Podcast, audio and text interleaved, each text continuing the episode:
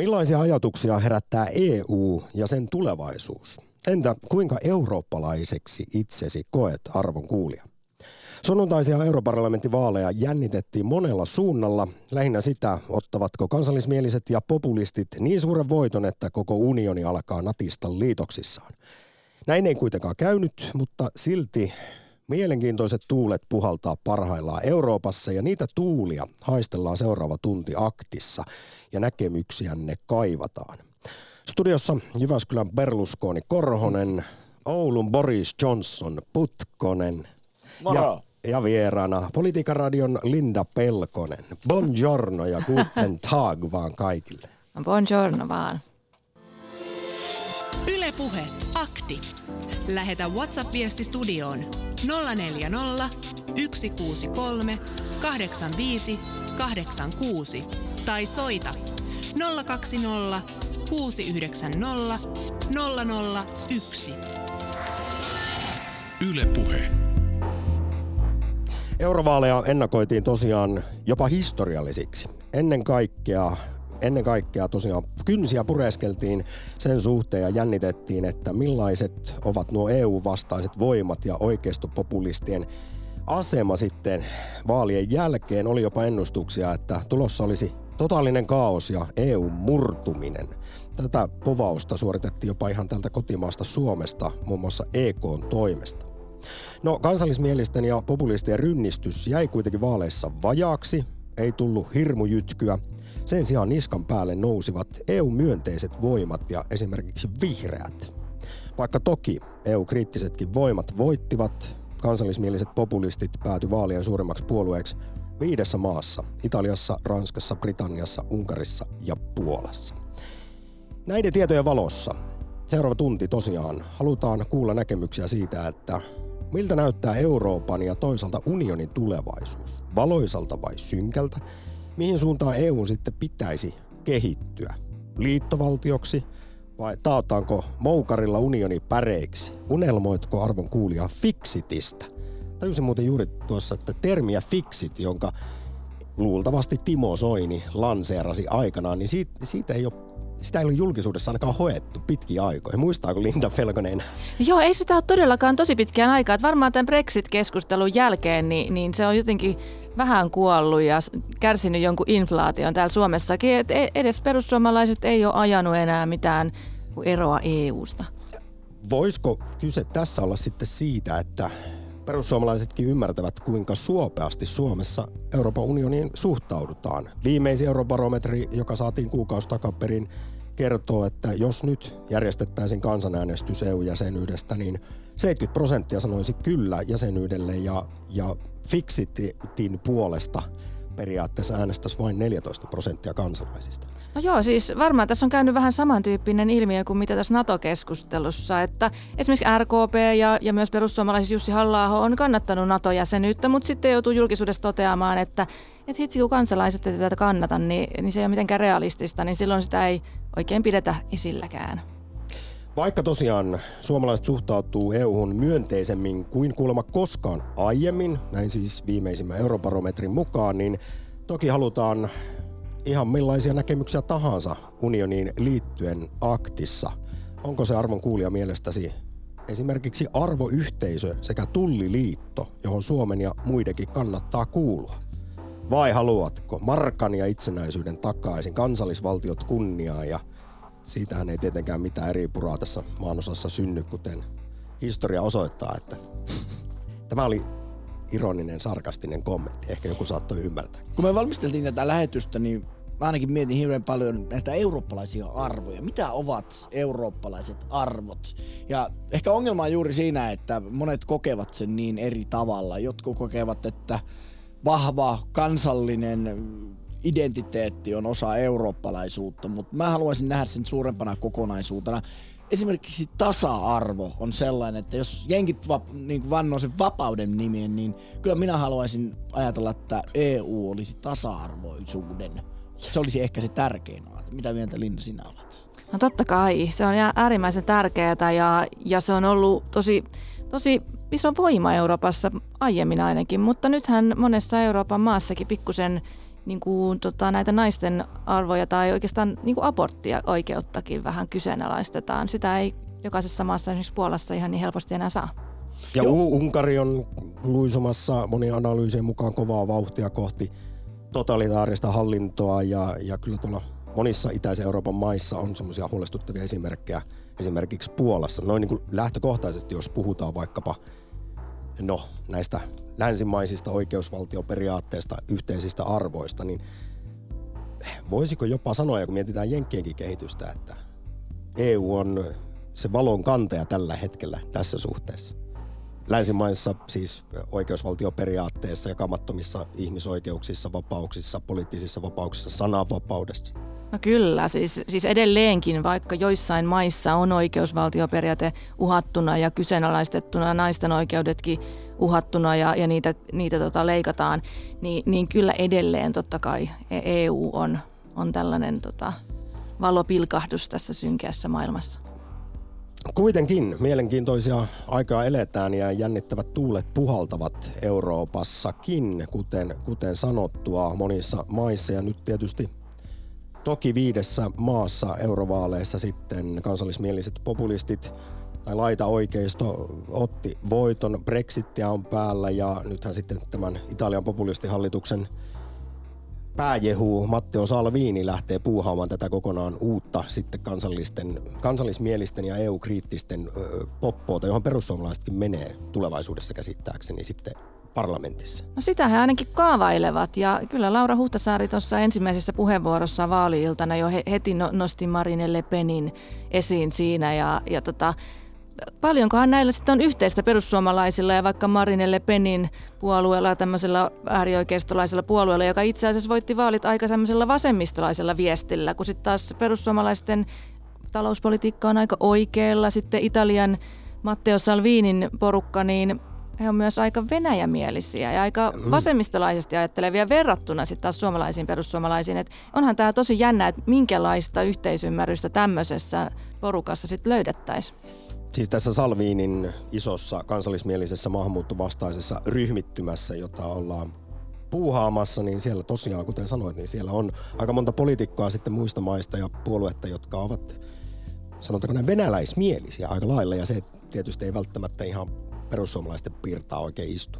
No kyllä, ja Itävallassa tosiaan suuri kohu tästä videosta, jossa heidän oikeistopopulistipoliitikkonsa oli ihan oman maansa mediaa myymässä venäläisoligarkille ja erilaisia hankkeita vaalirahaa vastaan, niin kyllähän tämä Suomessa on järkyttänyt.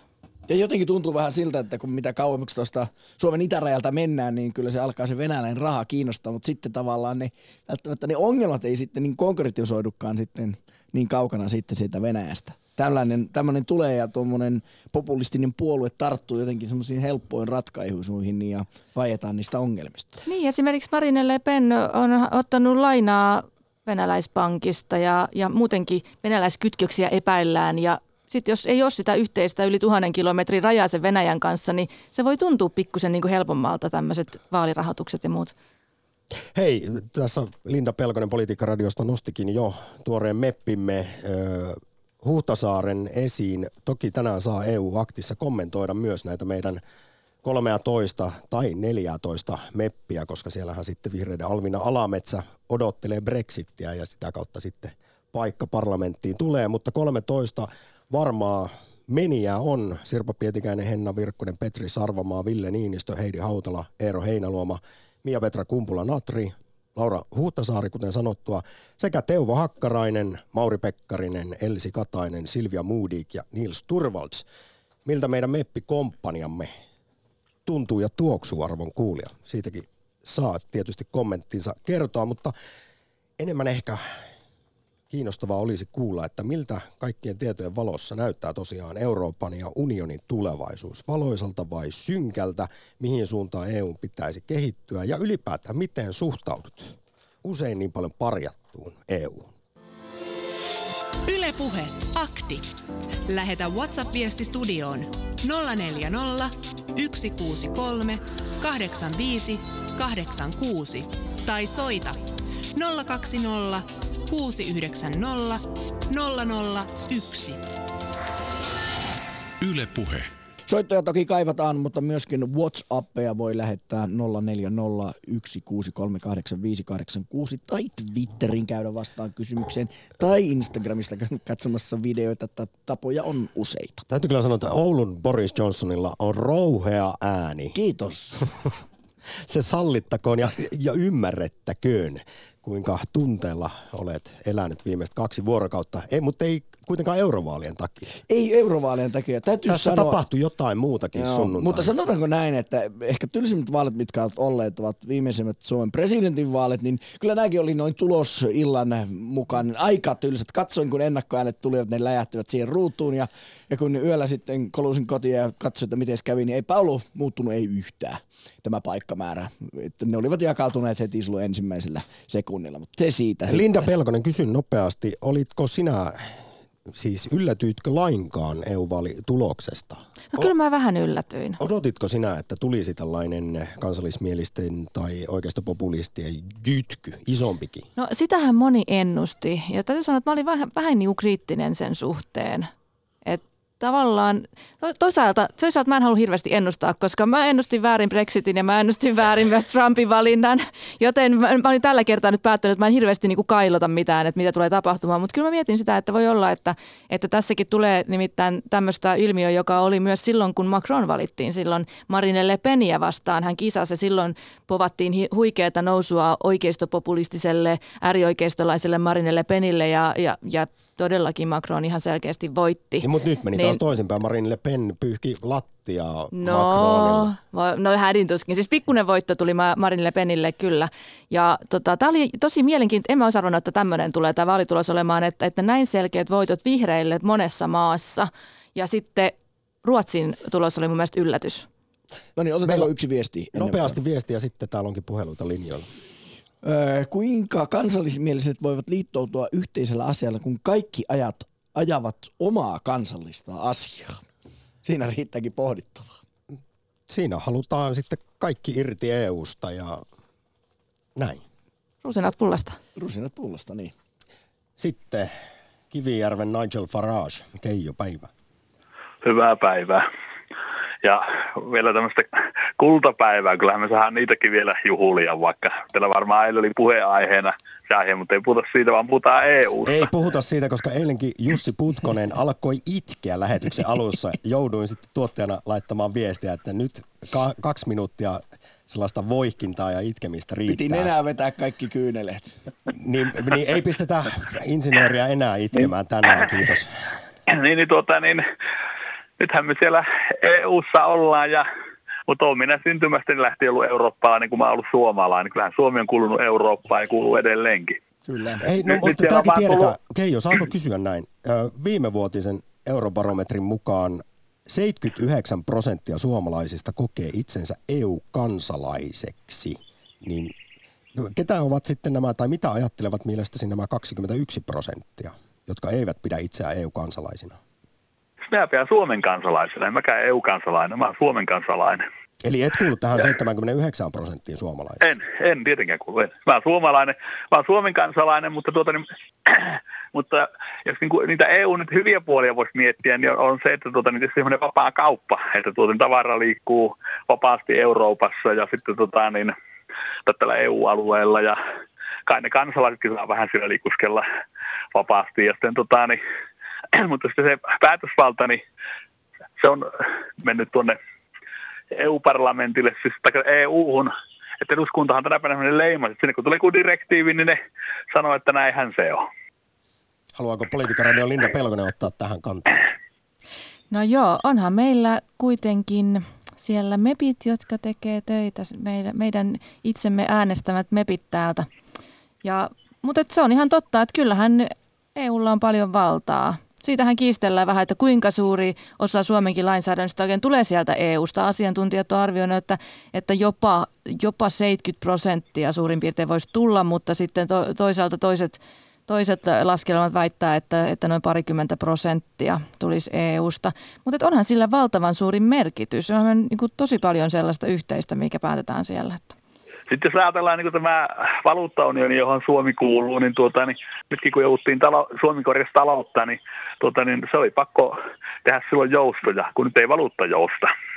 Eli niin Suomi on vähän liian pieni tähän euroon, että tällä näkyy liian jyrkkänä se talouden, kun ei pysty tekemään tämän devalvaatioita, eikä sitten vastakohtia pysty tekemään, niin, niin se on se vaikea tilanne Suomelle. No se on kyllä totta, mutta toisaalta voidaan ajatella, että myöskin siitä vakaasta valuutasta on ollut niitä hyötyjä Suomelle, että okei, joo, devalvointi puuttuu siitä työkalupakista, mutta kyllä varmasti myöskin vakaus on tuonut hyvinvointia sen myötä.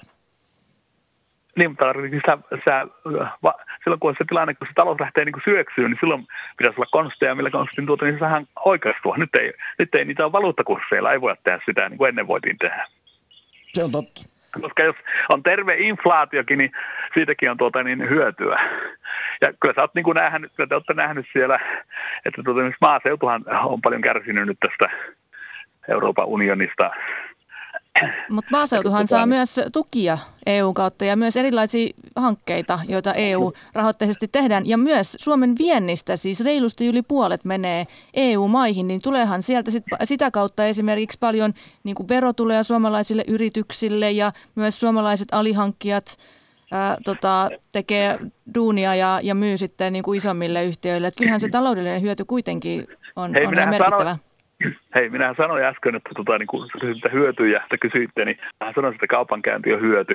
Kyllä, ja niin on vielä yhden asian minä sanon, että niin ajatellaan, että äänestysprosentti jää Suomessa johonkin 40%, niin, niin eihän silloin ole paljon näillä EU-parlamentaarikoilla niin luottoa, että melkein se olisi parempi kuin niin se menisi sillä tavalla, että eduskunta valitsisi ne parlamentaarikot, että jos alta 50% äänestysprosentti, niin, niin kyllä se luottamus on aika heikko. Hei, mä kyllä mitä sä luulet, minkä takia se on noin vähäinen tuo äänestysprosentti? Miksi ihmisiä ei kiinnosta?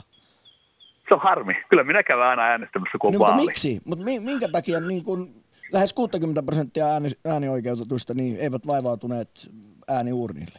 Minä sanon, että osa on niin sanottuja vähän niin kuin välinpitämättömiä. Että tekisi mitä tekisi, niin, niin ei lähde vaalille. Osa on semmoisia.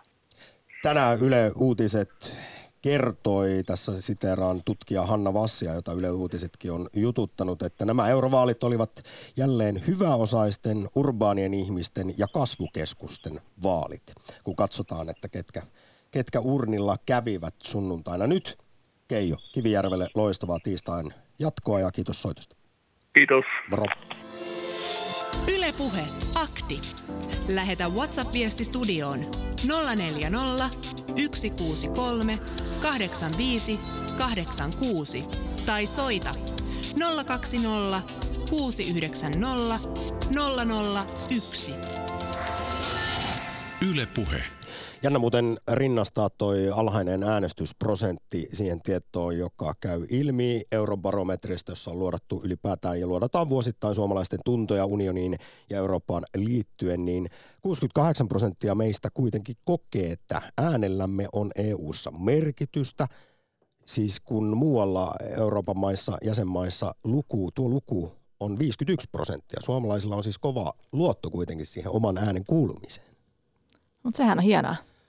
Kyllä, ja todellakin tämän viimeisimmän Eurobarometrin mukaan niin suomalaisilla on äärimmäisen jotenkin valoisa ja positiivinen suhtautuminen Euroopan unioniin, mikä taas on ehkä hieman ristiriidassa siihen julkiseen keskusteluun, jota usein kuulee aiheeseen liittyen. Ota Jussi. Otetaan viesti ja kysymys Juhanilta Lindalle. Linda, millä tavalla Eurooppa tulee olemaan erilainen sen jälkeen, kuin uusi EU-parlamentti aloittaa työnsä? Joo, no hei, mielenkiintoinen kysymys, aika laaja myös. Olisi kiva, jos olisi sellainen kristallipallo tässä, että millä tavalla erilainen. Ainakin se, että kyllähän se dynamiikka siellä on sillä tavalla muuttunut, että nämä vanhat valta, tämmöinen perinteinen powerhouse, EPP ja SD on menettänyt siellä. Ja he olivat niitä, jotka tähän asti olivat ne valtapuolueet olleet aina oikeastaan EU:ssa. Joo, että kyllä siellä nyt vähän niin kuin puhutaan, että Suomessakin eduskuntavaaleissa tuli tämmöinen, ollaan tämmöisessä piirakkamallissa, että siellä on tämmöisiä vähän niin kuin pienempiä sliceja, kaikille ei ole enää niin kuin isot puolueet, yksi tai kaksi isoa puoluetta, jotka sitten saisi selkeän vaalivoiton, niin kyllä tässä tavallaan samantyyppinen trendi näkyy myös Euroopassa. Mielestäni populismitutkija Emilia Palonen sanoi eilen hyvin, kun hän oli meillä täällä haasteltavana, että täällä on myös niin kuin isoja ekoja entistä enemmän ja siitähän tulee semmoista mielenkiintoista politiikan teatteria, mitä voidaan myöskin seurata tässä tulevat vuodet. Sitten iso ego Oulusta. Makkeen päivä. Päivää. No, en tiedä onko iso ego, mutta... No hei, oli miten oli itsetunnon kanssa Makkeen siellä Oulussa, niin kuulemma EU-jäsenyys maksaa suomalaisille euron viikossa 50 vuodessa, niin koetko, että olet saanut vastinetta rahoillesi? Kyllä, ilman muuta. Se on niin pieni raha. Meillä pannaan, sanoisinko, paljon turhempaankin moninkertaisesti per capita rahaa täällä sisäisesti Suomessa. Että tuo on aika pieni raha verrattuna siihen, mitä kaikkea me saadaan tämän EUn mukana. Eli tästä voisi päätellä, että sinä kuulut tähän 74% suomalaisia, joiden mielestä EU-jäsenyydestä on meille hyötyä ja pitää jäsenyyttä hyvänä asiana. Kyllä, ilman muuta ja jopa siinä mielessä, että mä kannatan paljon vielä vahvempaa yhtenäisempää EUta kuin tällä hetkellä. Mennäänkö ihan liittovaltioksi? Kyllä, tästä liittovaltio-asiasta voidaan puhua. Se on jännä juttu, että tämä liittovaltiosana, niin siitä on tehty kirosana. Ilman, että on edes määritelty, mitä tarkoitetaan liittovaltio. No, mutta määritellään se, että yhteinen puolustus, yhteinen budjetti, kansallinen päätäntävalta vähenee, veronkanto-oikeus, siinähän niitä nyt alkoi olla. Niin olet sitä mieltä, että näin pitäisi toimia? No nyt kun puhutaan kansallista päätäntävallasta, niin jos meillähän on liittovaltiota maailma täynnä. Venäjä on liittovaltio, Saksa on liittovaltio, kyllä. USA on liittovaltio. Ja mä oon sitä monta kertaa sanonut, että meidän pitäisi vähän benchmarkata näitä liittovaltioita ennen kuin ruvetaan puhumaan, että minkälaisia erilaisia liittovaltiomalleja on olemassa. Ja jos nyt sanotaan tästä kansallisesta päätäntävallasta, niin ei tarvitse mennä kuin Wikipedia ja katsoa USA-hallinto, niin siitä näkee, että USAssa osavaltiolla on hyvin suuri itsenäinen päätäntävalta, ja jopa niin, että kun puhutaan taloudesta, niin ne voi mennä konkurssiin ihan rauhassa, federaatio katsoo sivusta, eikä lähde pelastamaan. Mutta siellä myös lähtökohtaisesti suuresti inhotaan Jenkeissä sitten taas liittovaltiota, sitä Washington DC:tä. Kyllä. Varsastetaan kovasti. Ja se asekanto-oikeus on käsittääkseni sitä varten, että jos liittovaltio alkaa ryppyilemään, niin on sitten mahdollisuus puolustaa. Liittovaltion tyranniaa vastaan on tämä se. Joo, FBI:n äijät tulee hakemaan, mutta minä ammun takaisin ja sen takia minulla on ruokaa kuukaudessa täällä linnoituksessa. Kyllä näitä on jossain Montanassa vuorilla asuu, onhan meilläkin moneen lähtöön impibaaralaisia ja muita. Eihän tämä mikään uusi ilmiö. No niin, mutta hei, ootko sitä mieltä, että juuri sen takia, että kun Yhdysvallat ja Venäjä on niin isoja ja Kiina myös, tämmöisen suurvaltojen maailma, niin senkö takia juuri Euroopankin pitäisi olla semmoinen niin kuin yhtenäisempi, liittovaltiomaisempi?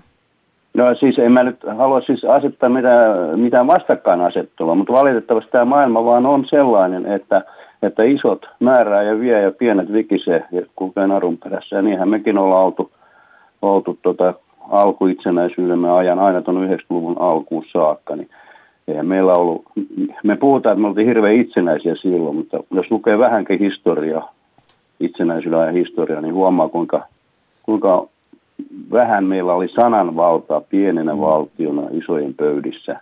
Niin. Ja tämä on just se, että EU on mahdollisuus sille, että me eurooppalaiset, että meidän sana kuuluu, kun ruvetaan neuvottelemaan Kiinan, Venäjän, USAan. Sieltä tulee Intia ja Brasiliakin aika merkittävä maa. Hei, vielä loppuun Make, tässä nousi esiin jonkun kenties sinun suusta tämä yhteinen puolustus, kun puhuttiin sitten vaikkapa liittovaltiokehityksestä, niin luotatko sinä EUn turvatakuisiin? No en tällä hetkellä, koska se artikla 42,7 Lissabonin sopimuksessa on tällä hetkellä todellisuudessa pelkkää tekstiä paperilla, ei mitään muuta. Että ainoa tällä hetkellä on NATO. Ja tästä NATOsta nyt sanottakoon vielä, että minä en näe Euroopan yhtenäistä puolustusta ja NATOa vaihtoehtoina, vaan toisiaan täydentävinä. Ja ajatellaan, että kun NATO yrittää johtaa näitä pieniä EU-maita niiden kansalliseen puolustukseen. Se on hirveän hajanainen. Sen sijaan, että niillä olisi, Natossa olisi yksi EU, yksi USA, ja Turkki sitten vielä. Mutta paljon helpompi johtaa. Pake, iso kiitos Ouluun soitusta. Kiitos. Moro. Hei hei. Yle Puhe. Akti. Soita 020 690 001. Tämä on kyllä mielenkiintoinen Lissabonin sopimus ja tämä avunantolauseke, eli niin sanotut turvatakuut.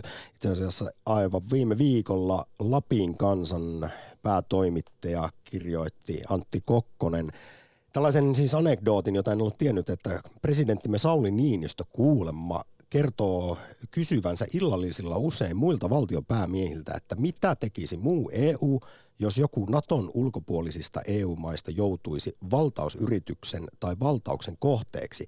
Ja sitten antaa 3 vaihtoehtoa Niinistö tässä tilanteessa. 1.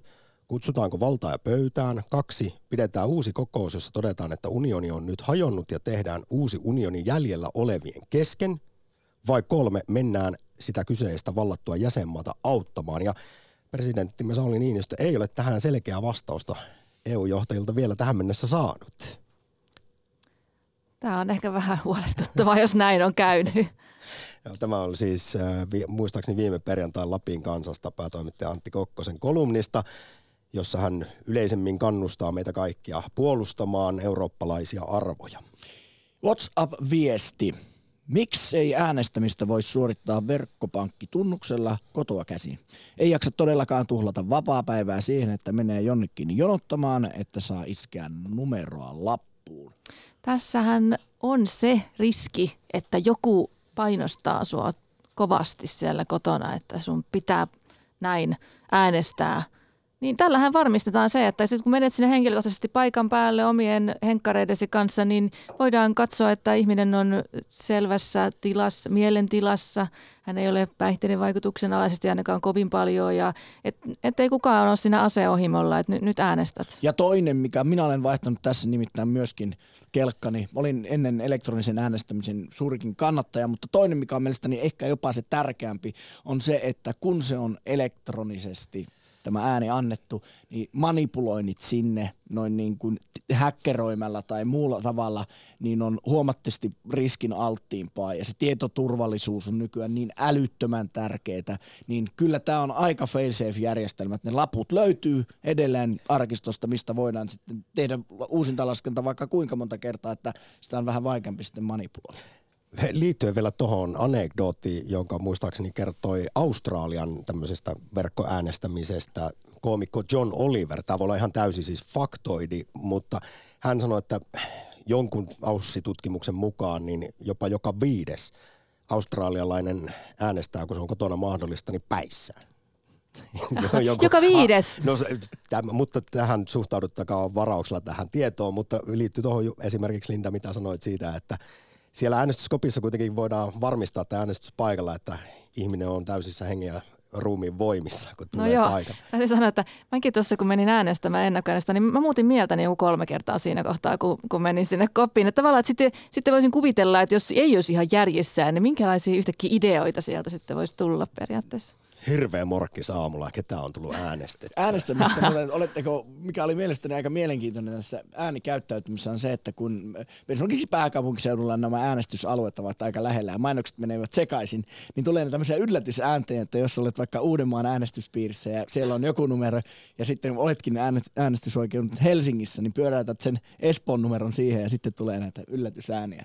Ne menee vähän sekaisin. Nyt on pitkään EU-aktissa linjoilla odotellut Tuusulassa Jori, päivää. Päivää. Miltä näyttää Euroopan tai EUn tulevaisuus? No, mulla on sellainen mielipide tästä, kun, että siinä oli just, että nämä vanhat jäsenmaat, niin ne ei enää usko.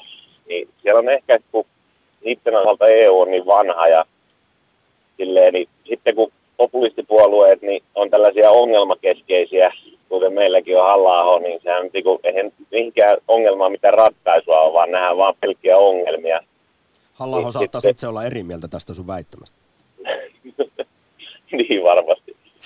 Mutta on kuitenkin melko suurpiirteisiä ne ratkaisut, että se on sellaisia missitason lausuntoja sitten, että jos tulee jotain sellaisia ratkaisuja, aina Halla-ahosta Veltto Virtanen mieleen, että se oli taas aika melko ongelmakeskeinen niin kuin lähestyminen joka asiaa. Hei, no mutta nyt ei ollut niin sanottua Halla-ahon karismaa EU-vaaleissa, niin tuli vaan tästä nyt mieleen, että sieltähän sitten perussuomalaisista nousi parlamenttiin Laura Huhtasaari ja Teuvo Hakkarainen, mutta ylipäätään mitä mieltä olit meidän tästä 14 MEPin kolonnasta, joka sinne lähtee? Ihan hyvä setti, ja ne kaksi sankariakin on vähemmän täällä hemmeltämässä, niin se on hyvä. Niin, mutta näistä vanhoista jäsenmaista, niin se piti sanoa, että siellä on, niin on unohdettu ehkä Ranskassa ja Saksassa ja Italiassa ja muualla, että niin, mitä hyvää niille on kuitenkin ehkä tullut EUsta, kun ne ei siellä sukupolvet enää ehkä muista niiden aikaa ennen yhtenäisempää Eurooppaa. Niin se on niin kuin kadonnut se, että mitäs hyvää tästä onkaan, ja sitten kun joku populisti kertoo, että tämä maksaa meille näin paljon vuodessa, niin sitten ne heti rupeaa käyttämään sitä rahaa 5 kertaa uudelleen ja kaikkeen muuhun. Joo, ja hei, tätähän on kysytty, että mitä maksaa vuosi rauhaa? Ja mun mielestä on erittäin hyvä kysymys, että paljonko me maksetaan siitä, että me ollaan täällä rauhassa Euroopassa. Täällähän on ennätyksellisen pitkä aika ilman sotia. Ja kuinka paljon se maksaisi, jos meidän jokaisen maan pitäisi erikseen hirveästi varustella? Et mun mielestä erittäin hyvä pointti sulta tämä. On, ja sitten toinen on tämä just tämä niin pienten maiden Suomen kohdalla tämä EU, niin näen sen hyvin pitkälti positiivisena, koska siis se, että Kiina, jenkit ja Venäjä on yhteisellä asialla pilkkomassa tätä EUta, populistipuolueiden pitäisi nähdä tämä kanssa, että nämä haluaa heikompaa Eurooppaa sen takia, että pääsisi jokaisen kanssa erikseen neuvottelemaan kauppasopimukset. Niin mä sanoin, että Suomella ja Ruotsilla erikseen neuvottelut Trumpin kanssa on vähän eri asia kuin, että samaan pöytään vedetään Ranska ja Saksa. Niin siinä on vähän enemmän painoarvoa niissä neuvotteluissa jonkun kauppasopimusten kanssa, kun että yksinään jokainen maa sitten salaisesti neuvottelee, kukaan ei tiedä toistensa. Vähän sama kuin, että jos on jossain palkat, niin että jokainen käy erikseen neuvottelemassa palkan päällikön kanssa.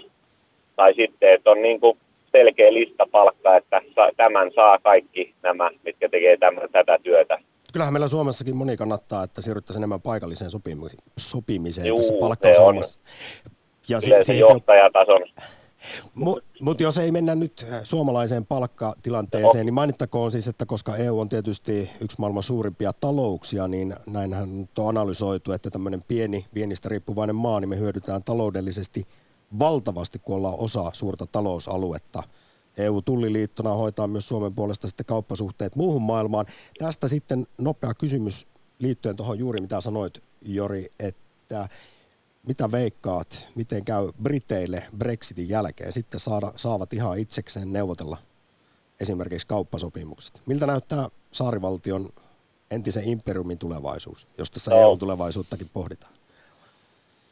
Minusta tuntuu vähän, että EUlla voi olla vielä jonkinlaisia intressejä sinne enemmän, mutta sanotaan, että no, se on aika iso valtio ja niillä on nyt niin paljon kaiken näköistä historiaa maailmanpolitiikan taisteluista ja muissa taisteluista, että on pitkä historia ja muuta. Että ehkä ne selviää, jos ne, siellä on kovat neuvottelijat, mutta kyllä niillä niin kuin, että siellä esimerkiksi lentäjät siirsi papereitaan paljon niin kuin muuhun maahan sen takia siirtokoulutuksella, kun nyt se oli vielä mahdollista, kun sitten kova Brexitin, niin ei ole enää mahdollista, sä jäät lentää vaan sinne, sä et ole enää kaupallinen lentäjä kansainvälisillä sopimuksilla, niin kyllä ne varautuu siellä aika kovaan aikaan.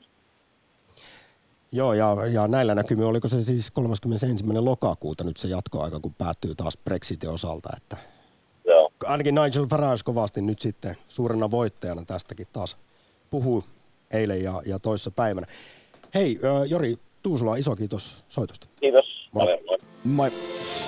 Yle Puhe, akti. Lähetä WhatsApp-viesti studioon 040 163 85 86 tai soita 020 690 001. Yle Puhe. tuohon liittyen Yle Uutisten EU-vaalianalyysissä kirjoitetaan, että on aika absurdia, että EU-parlamentin suurimmaksi yksittäiseksi ryhmäksi näyttää nyt vaalien jälkeen nousevan Britannian kansallismielinen Brexit-puolue, vaikka maan pitäisi olla eroamassa koko unionista. Ja siis Nigel Farage tässä tietysti se pääjehu. Joo, tosi kiinnostavaa, mutta kiinnostavaa on myös se, että kun jotkut, osa arvioi sitä, että voi olla, että sieltä tulee aivan toisenlainen äänestys tulossa sieltä Britanniasta, niin mitä se merkitsee. Mutta tämähän nyt vaan korostaa sitä, että siellä todellakin on vahvana tämä ajatus, että he haluavat pois EUsta. Ja ylipäätään on mielenkiintoista tuo Britannian asema. Mikäli minä olen ymmärtänyt oikein, niin Britannia ei enää oteta näihin päätösten tekoihin mukaan.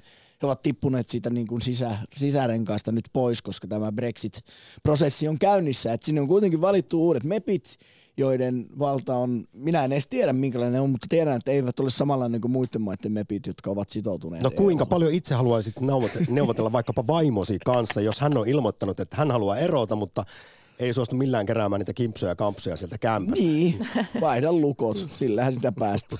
Hei, otetaan WhatsApp-viesti. Miten tämä rinnastuisi nyt Brexitiin? Muuria! Näitä muureja rakentellaan ympäri maailmaa, niin semmoinen riittää iso muuria. Haita siihen. Se kanaalin tunne. Englannin kanaali, järkyttävästi valkohaita ja sähköankeriaita, niin eikä ne pysy pois. No niin. Huomioikaa ero sähköisen äänestämisen ja nettiäänestämisen välillä. Vaalipaikalla voi myös järjestää sähköisen äänestämisen laskenta nopeutuu. Tämä on kyllä ihan totta. Se poistaa sen kotona äänestämisen ongelman, mutta tämä ei poista sitä ongelmaa, että etteikö niitä päästä manipuloimaan niitä tuloksia. Mistä tietää, että kun sä kerran painat sitä yhtä nappia, niin se rekisteröikin esimerkiksi 2 tai enemmän ääniä jollekin tietylle ehdokkaalle. Tai sitten jälkikäteen niitä muutellaan. Mutta hei, haluan nyt mainita vielä, että meillä on korttihaaste myöskin käynnissä perjantaihin asti. Haluatko sinä nähdä Alinan kävelevän Pasilasta Turkuun, niin lähettäkää meille tänne Yle Puheelle aktiin kortteja. No niin, ja Twitterissä on muuten kysely, mihin suuntaan toivot EUn menevän, ja aika mielenkiintoista. 31% äänestäneistä toivoo, että liittovaltioksi. 36% puolestaan toivoo nykyisestä hieman yhtenäisempää EUta, ja 31% löyhää unionia, ja 2% vain ilmoittaa, että EU päreiksi. Eli Fixittiä myös varmaankin tässä hakevat.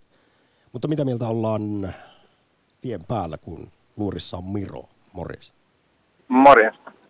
No mä olin kuunnellut mielenkiinnolla tätä asiaa ja oppinut paljon niin kuin tämmöistä tietoa EUsta, mikä on ollut itselle ihan ei ole niin ollut niihin tämmöistä nippelitietä, mutta mä olin joten ajatellut lähentyä tätä asiaa niin kuin ehkä jotenkin filosofisemmin, jos se vaan sopii. Siis ensinnäkin, minkä kautta olet oppinut paljon nyt uutta asiaa EUsta? No ihan kuuntelemme Laktia tänään. Herra jestas.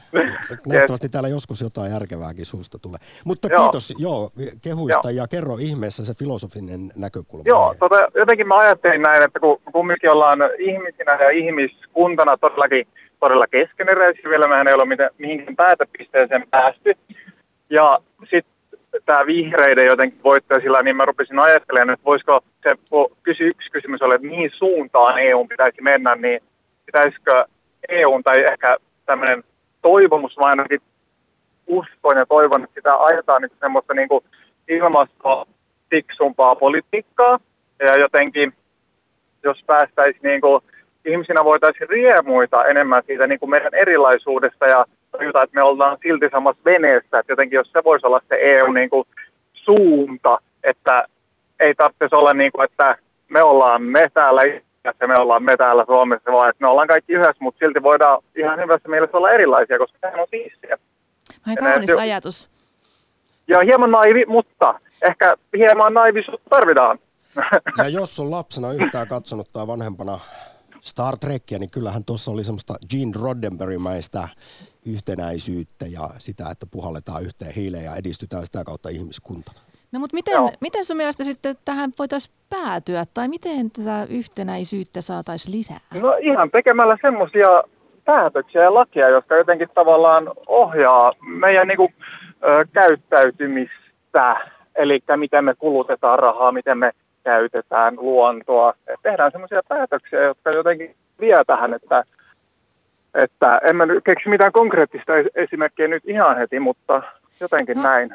Mä ainakin vietin välillä sitä, että miksi Suomesta on niin vähän toimittajia Brysselissä. Muistaakseni heitä on siellä joku tyylin 8 tai 9 yhteensä kaikista Suomen medioista. Ja miettinyt sitä myös, että kuinka vähän suomalaiset kuitenkaan sitten niinku tuntee eurooppalaisia, vaikka päätöksentekijöitä. Tai että me ollaan näissä omissa maissamme kuitenkin, niin kuin Suomessakin, aika niin kuin, että katsotaan aina meidän oman maan juttuja ja me keskustellaan siitä, että mitä kotimaan politiikassa tapahtuu, mikä on tosi mielenkiintoista. Mutta se, että miten me saataisiin niinku suomalaiset kiinnostumaan enemmän siitä, että mitä Euroopassa tapahtuu? Niin siis alhainen äänestysprosentti johtuu varmasti osittain siitä, näin mä ainakin luulen, että jos mietitään minkälaisen kohun toi niin eduskuntavaalit saa ja verrataan se eurovaaleihin, niin ei ihmettä suurin piirtein puolet, jotka käy äänestämässä eduskuntavaaleissa ja jää sitten kotia, on eurovaalien homma. Se vaan niinku, ei ole tarpeeksi puhetta, niin sitten porukka ei kiinnostu, ei vaan niinku tapahdu. Sulla on jalo hieno ajatus, Miro, sellaisesta tulevaisuudesta, jossa ollaan yhdessä erilaisia yhteen hiileen puhaltaen. Miltä sitten tuntumat nämä monien mukaan kylmätkin 30-lukulaiset tuulet, jotka Euroopassa puhaltaa? Kansallismieliset voimat, oikeistopopulistit on ollut nousussa ja nyt jo tiedetään, mikä on meininki vaikkapa Unkarissa tai Puolassa, niin onko se suunta kuitenkin sitten päinvastainen kuin mitä toivoisit tällä hetkellä? Ja sitä kautta, miltä se tulevaisuus nyt realistisesti näyttää näiden tietojen valossa? Sehän on jotenkin kaksijakoisempi, yleensä kaksijakoisempi, niin johtaa yleensä johonkin murrokseen. Et on, niinku, on ihan selkeästi just, että niitä on enemmän niitä kansallismielisiä puolueita noussut valtaan ja niin poispäin, niin kyllähän se kertoo siitä, että niinku, ei asiat ole hyvin. Ja yleensä mä ainakin uskoisin, että siinä on paljon pelkoa takana, niinku pelkoa siitä omasta hyvinvoinnista. Ja sitten kun sanotaan, että jos me ollaan täällä yksin, pistetään muurit pystyyn, niin sitten me pystytään takaamaan teille turvallisuus ja jne. Mä luulen, että se on osa siitä niin kuin kansallismielisen puolueiden noususta. Niin, ja siis kansallismielisyydestä kun puhutaan, niin kuitenkin Euroopassa on siis ihan antisemitismin nousua ollut viime vuosina ja uusnatseja. Siis naisten, homojen, juutalaisten asemaa on kyseenalaistettu niin kuin todella rankalla kädellä eri puolilla, niin kuitenkin tässä on niinku aika rajuista ilmiöistä välillä kyse, niin miten tämmöisiä sitten, miten sä näet, että pitäisikö sitten tämän niinku Euroopan liberaalin demokratian suvaitsevaiston tavallaan vaan niinku hyväksyä, että no tässä nyt ollaan vähän eri mieltä näiden uusnatsien kanssa? No jos joku mielipide on se, että sorretaan toista, niin se on kyllä mun mielestä sillä, että no sit ei pidä lähteä tuomiin. No se mä en usko ainakaan, että se voi olla hirveän niin kuin konstruktiivista, mutta uskon, että keskustelemalla ja jos oikeasti saadaan semmoisia keskusteluja aikaan, että porukka niin kuin kuuntelee toisiaan, sehän on aika harvinaista, niin mä uskon, että semmoisilla voi päästä rikkomaan tommosia niin kuin, tai muuttamaan tommosia asenteita ehkä osittain. Tuli tässä, Miro, mieleen, aiomme tehdä historia-akti jossain vaiheessa, kuinka tärkeää sitä on ymmärtää ja toistamme, kun me aina esiisimme virheitä, mutta kun tässä puhuttiin näistä kylmistä 30-lukulaista tuulista, jotka Euroopassakin puhaltaa, niin aivan hiljattain saatiin tieto, jonka kautta meinataan ponnistaa tulevaisuudessa historia-aktissa, että joka kolmas eurooppalainen ei enää tiedä joko lainkaan tai vain hyvin vähän holokaustista.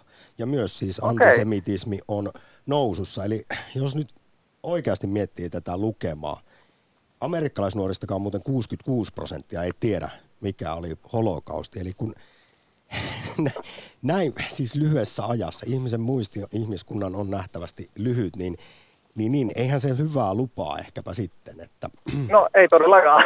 Se kuulostaa tosi jotenkin hämmentävältä, että se tieto on jotenkin kadonnut näin lyhyessä ajassa, että ehkä siksi me toistetaan itseämme niin usein. Niin. Jos me unohdetaan kaikki, niin helvetin nopeasti. Kyllä tämä on jotenkin kylmäävä, pelottava tieto tosiaan, mutta siitä tarkemmin vielä historiasta, oppimisesta ja ymmärtämisestä tulevaisuudessa akteissa. Nyt, Miro, suuri kiitos soitosta EU-aktiin. Kiitos. Moi, kiitos. Moi. Yle Puhe, akti. Lähetä WhatsApp-viesti studioon 040 163 85 86 tai soita 020 690 001. Yle Puhe. Unohtu muuten sanoa, että tuo postikorttien osoite on Yle Puhe / akti PL77000024 Yleisradio. Tämä on selkeästi nyt se aktin isoin aihe tällä viikolla, että saadaan Alinalle ne 100 postikorttia täyteen. Etkö sinä, Sappa, haluaisin nähdä Alinan kävelemään Pasilasta Turkuun? No, itse asiassa haluan. Kyllä. Otetaan Arin hieno viesti meille.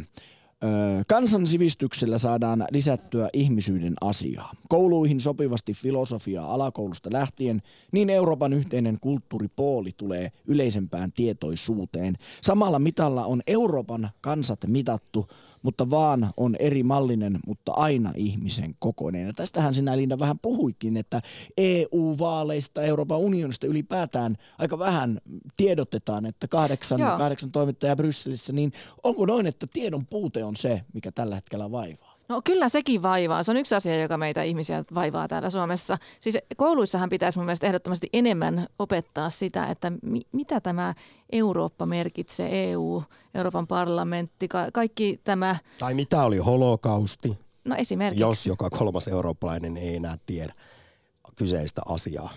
Voi herranjestas. Anteeksi, kun keskeytin, Linda. Tämä oli ihan sen keskeyttämisen arvoinen asia. Siis nimenomaan siis tämä historian ja yhteiskuntaopin opetus voisi olla paljon, sitä voisi olla todella paljon enemmän, ja myös filosofiaa, ja paljon nuorempana. Juuri tässä tällä viikolla keskustelin erään 12-vuotiaan henkilön kanssa, joka kertoi, että heillä ei ole paljon kerrottu esimerkiksi Euroopan parlamentin vaaleista, jotka oli sunnuntaina, niin mun mielestä se on vähän harmi. Otetaanko WhatsApp-viesti? Lyhyesti sitten pääsee Pekka ääneen. Toi kysymys alussa, koetko olevasi eurooppalainen, jäi kaivelemaan. Koen olevani eurooppalainen, suomalainen, espoolainen, nöykkiöläinen, omaan perheenläinen ja niin edelleen. En ymmärrä, miten joku suomalainen ei koe olevansa myös eurooppalainen, vai onko niin, että on joko suomalainen tai eurooppalainen, mutta ei molemmat. Tätä vastakkainasettelua on juuri oikea tapa saada ihmiset luulemaan, että EU muuttaa suomalaisuuden jollain tavalla tai että se on suomalaisuudesta pois. Se oli täyttä asiaa. Suuri kiitos viestistä. Haluaako Linda lisätä vielä jotain? Paitsi että et saa. Okay. Mä mansplainaan sut pois, koska me otetaan Pekka ääneen. Morjes. Terve. Minkälaisia ajatuksia herättää Eurooppa ja unioni ja sen tulevaisuus? No Kyllähän me nyt tietysti eurooppalaisia ollaan täällä, mutta niin. Mistä alkaisin? Noita persuja voitaisiin käsitellä, kun se on vähän, mä oon tuon Lee Andersonin kanssa samaa mieltä, että ei niinku pitäisi loputtomiin niinku suorastaan demonisoida persujakaan, että ne nyt on niin tyhmiä ja sinne joku Sahuri Hakkarainen, voi. Meillähän on siellä komission puheenjohtaja ihan samoilla meriteillä niin kuin noussut julkisuuteen kuin Hakkarainen. Saan olla hieman eri mieltä, jos saat olla tietysti, mutta sitten kyllähän se nyt tietysti minäkin ymmärrän, että ei ehkä Sahurilla ihan hirveästi ole annettavaa sinne, ja sitten se, että mennä sinne vastustamaan sitä järjestelmää, niin no en mä sitäkään ihan täysin ymmärrä, mutta sisältä käsinhän myös voi vaikuttaa, ja esimerkkinä nyt isoimpana, kirkkaimpana, punaisimpana on tietysti Brexit, ja kyllähän Nigel Farage meppinä. Niin, kyllä. Ja sitten se, että kun teilläkin minä huomaan sen, että te olette niin kuin sillä kannalla jotenkin rivien välistä, että EU on hyvä, EUta ei pidä moittia. Ei, niin se just... Kyllä, mutta pitää kritiikkiä ja ongelmakohtia nostaa esiin ehdottomasti. Niin pitää, mutta se semmoinen niin kuin pohjavire on siinä, niin kuin suomalaisessa keskustelussa on minusta yleensäkin tai uutisoinnissa EUsta, niin se on pääosin niin, että on jotakin, mutta ne täytyy hyväksyä, koska EU on hyvä. Ei sillä tavalla, että tässä on vika, tämä täytyy muuttaa. Joku Siis tavan tallaajalle tämmöinen joku, että ne Euroopan parlamentti seilaa siellä Brysselin ja Strasbourgin väliin, niin se varmaan alentaa yhden 10% äänestysprosenttia EU-vaaleissa. Koska siinä ei ole mitään järkeä, ei järjen hiventäkään siinä. Itse asiassa meinasin juuri kysyä Pekka meidän Politiikkaradion Linda Pelkoselta, että tietääkö hän syyn, että miksi siinä pitää seilata. Kyllähän se varmasti tavan kansalaisesta tuntuu vähän oudolta. Niin tästähän on kyllä puhuttu, että onko tämä nyt ihan välttämätöntä ja sitä on ehdotettu, että onko nyt tällainen seilaaminen, ja varsinkin jos se tehdään siis itse asiassa lentokoneella, niin se on aika epäekologista. No sitäkin, mutta on puhuttu, mutta siihen nyt ei varmaan saada, kun meillä on niin kauan kuin Ranska ja Saksa on myötämielisiä, niin kauan EU:ssa ei oikein tapahdu mitään. Aikanaan meillä oli muuan pääministeri, joka oli Euroopan ytimissä ja oli hyvin touhukkaana siellä, mutta eiköhän se silloinkin ollut se ihan sama, että Ranska ja Saksa päättää ja Britannia lähtee, koska se ei saa päättää tarpeeksi. Hei Pekka, kuten tuossa kerroin tuoreimpia tietoja suomalaisten EU-suhtautumisesta Eurobarometrin mukaan kuukausi sitten tiedot saatiin, niin jos nyt järjestettäisiin kansanäänestys jäsenyydestä, niin 70% suomalaisista äänestäisi jäsenyyden puolesta, vain 14% EUsta lähtemistä, Fixittiä, niin kuinka, mihin suuntaan sinä nyt kallistut tällä kriittisellä äänelläsi? Olisiko parempi, että markka takaisin ja itsenäinen kansallisvaltio? Ei, ehdottomasti jäsenyyden puolesta ja liittovaltioon. Tämä on ihan järjetön tämä nykyinen tilanne, että meillä on niin kuin yhteinen valuutta, mutta ei yhteistä politiikkaa. Sehän on niin kuin mä jakaisin naapureille rahani, että käyttäkää noita viisaasti. Älä tee velkaa. Tuomana tietty se on hunsvottia vaikka mitään, mutta niin kyllä minä luotan siihen kaveriin, että ei se nyt velkaannut. Kun minä sanon, että et saa tehdä enempää kuin 10 000 velkaa, niin ei se tee, kun minä takaan omaisuudella niin sille vaikka 1 000 000 velat. Pekka, ymmärsinkö nyt oikein, saanko selvennyksen, että mielestäsi kun kerta EU:ssa ollaan, niin pitäisi olla niin sanotusti all in, eli sitten huolella liittovaltioksi, eikä tällä lailla vähän niin kuin tuhnusti välitilassa? Tietenkin. No sehän on ihan päivänselvä. Tämäkinhän on just sitä EU:n päätöksenteon niin kuin löperöyttä, että tehdään jotakin vähän matkaa ja sitten ei tehdä kuitenkaan perille asti. Tämä oli Pekka raikas puhelu. Minuutti aikaa puolen päivän uutisiin. Annan puheenvuoron tässä vaiheessa Linda Pelkoselle, jos haluaa jotain vielä Pekan kommentteihin sanoa. Hei, oli oikein mielenkiintoiset kommentit ja mahtavaa, että joku uskaltautuu tästä liittovaltiostakin puhumaan näin suorasanaisesti. Se tuntuu välillä olevan vähän semmoinen tabu. Nyt Pekka, tämä oli viimeinen soitto EU-aktiin. Suuri kiitos siitä. Kiitos. Oli mukava puhelu. Yle Puhe, akti. Arkisin kello 11. Yle Puhe. Ja sitten Oulun Boris Johnson vetää yhteen sosiaalisen median. Suunnilleen samanlainen kuin tänään Bad Hair. Ja pyöräilet myös hyvin samalla tavalla kuin Boris. Minä veikkaan, tuleva brittien uusi siis pääministeri. Se on nyt sanottu. Petsit on laitettu. Katsotaan miten käy.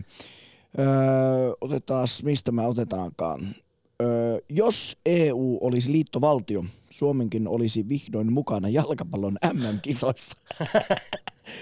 Se olisi muuten karseta Euroopalle, jos olisi vain Euroopalta yksi jalkapallojuttu. Ja Briteilläkin on niitä ainakin 3, vai onkopa 4. Jos tämä siihen johtaisi, niin ei missään nimessä. Sitten markka takaisin. Suuri kiitos Linda Pelkonen, kiitos. Jussi Putkonen. Kiitos.